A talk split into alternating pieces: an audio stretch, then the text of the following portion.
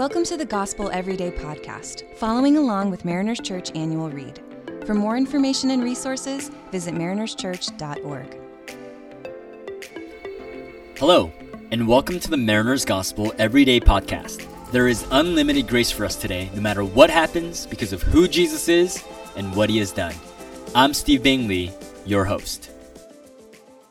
On this episode, we'll be looking at Proverbs 6, verses 12 to 15.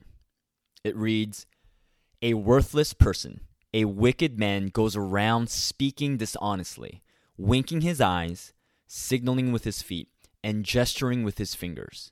He always plots evil with perversity in his heart. He stirs up trouble. Therefore, calamity will strike him suddenly. He will be shattered instantly beyond recovery. You know, we've been looking at three different types of fools in the previous three episodes in chapter 1, verse 22 of Proverbs. But today we're going to turn over, and for the next couple of episodes, we're going to turn over and look at different uh, other, we're going to look at other different types of fools. And today we're going to look at what the Proverbs call a worthless person or the troublemaker. I love the way that Tim and Kathy Keller define the troublemaker they say the mark of this person is constant conflict. This is not the person who disturbs the false peace with an insistence on honesty. Rather, this is someone who always feels the need to protest and complain rather than overlooking a slight or wrong. Imagine this type of person uh, in our lives we probably know someone like this, or we might have been that person in various seasons of life. We might be that person now, but you know, this is a person that is always often in a lot of conflict or drama.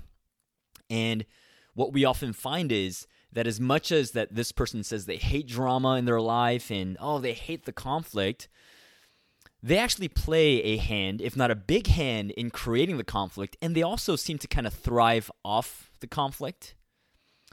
Why does this happen? Why do people thrive off conflict? Why do people create conflict? And why, at seasons of our lives, and maybe even now, do we do this? Well, you know, I think this passage is so insightful because in Proverbs, it really shows that conflict does not really start externally, but it really starts internally. You know, we, we see here uh, that this person is marked with a a perversity or a deceitfulness in their heart. That's what it says, right, in Proverbs here, chapter 6, verse 15. And it flows outwards, right? It flows outwards in dishonest speech, winking of eyes, signaling with feet, and gesturing with fingers.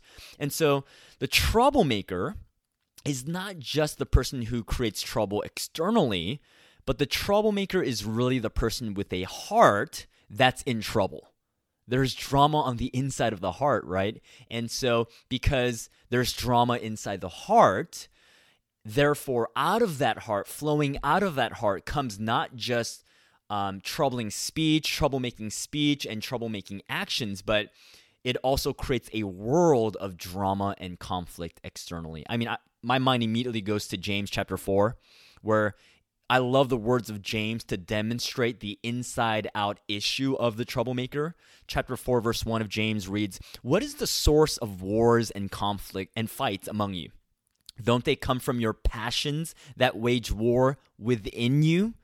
You desire something and do not have, so you murder and covet and cannot obtain. You fight and wage war. So, I mean, James here is really, and, and, and Proverbs here, chapter 6, it's really saying the same things that it's an inside out issue. Conflict on the outside often starts with conflict on the inside. The troublemaker is the person with a heart that is in trouble. Oh, I've seen this in my own life. You know, times where I feel jealous or I feel insecure. And, you know, sometimes it could be natural to feel those things, but I've seen where if I don't deal with those things well, you know, if I don't apply the gospel, if I don't submit to God's spirit, if I don't speak and preach God's word and his goodness into that aspect of my heart, I mean, my heart can really become poisoned and it will cause me to lash out. But but here's what I've seen and what I've experienced. It never ends well, right? It never ends well. All the times in my life when I've allowed that, it, it's caused hurt, it's broken relationships, it's uh, there's low morale, there's a loss of focus. It never ever ends well. And that's what the Proverbs, uh, this writer is saying that, oh my gosh, calamity will strike. It is a sobering, sobering proverb. So I want to ask you a couple of questions. Where is the drama in your life right now or in these days? Is there some sort of conflict, maybe with a friend, significant other, your spouse, or a coworker, or a family member? And the follow up question is could a fraction of the conflict, even just one drop of the conflict, be out of a heart, maybe even your own heart, that is not processing something well? Maybe not processing feelings of rejection or the need for approval or a loss of control. Maybe there's jealousy. And instead of dealing with um, the issue and really applying the gospel and asking God to help us, uh, maybe it's just easier to lash out. So even as you're listening to this podcast, it's possible that God's Spirit might gently, and He's so gentle with us, isn't He? I just love that our God is so gentle in the way that He confronts us. He's so kind because He knows that it, it's His kindness that leads us to a change of heart and a change of mind to repentance.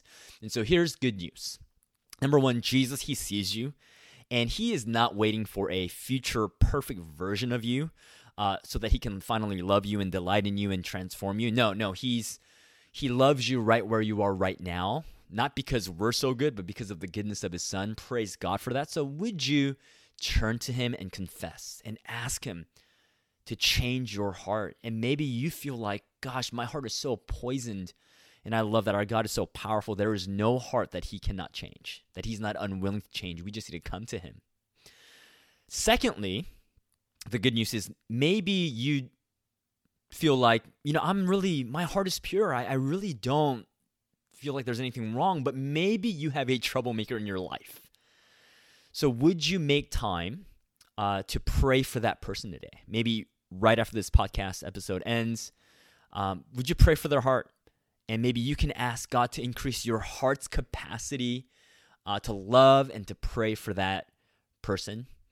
I love that our God wants to work on our hearts, and I love that He wants to work on the hearts of those around Him. On the one hand, it's totally up to God. It's we're at the mercy of of His goodness and His Spirit moving. But on the other hand, He also invites us to pray and lean in. So let's do that today. Let's pray together. Jesus, thank you. Thank you for stepping into a world filled with drama and conflict, and you faced many troublemakers. And because of their jealousy, you were hung on a cross, and you were also hung on a cross for our sins. And you showed us that there's a better, a wiser way to live. And so, would you help us, in view of your mercy, in view of your forgiveness, to love you, seek you, and surrender to you the areas of our hearts where there is um, conflict and hurt in our own hearts? And would you allow us to create worlds around us marked by peace, peacemaking, and the fruit of the Spirit? Help us in Jesus' name. Amen. Thanks so much for allowing us to be a part of your day. Please be sure to subscribe and share. You can tune in tomorrow for fresh new content. And remember, no matter what happens, there is unlimited grace for us today because of who Jesus is and what he has done. For questions about service times and more, you can access all information about Mariners Church by downloading the Mariners app at your favorite app store, visiting the website at marinerschurch.org, or by finding us on Instagram, Instagram handle Mariners Church. Till next time, have a great day.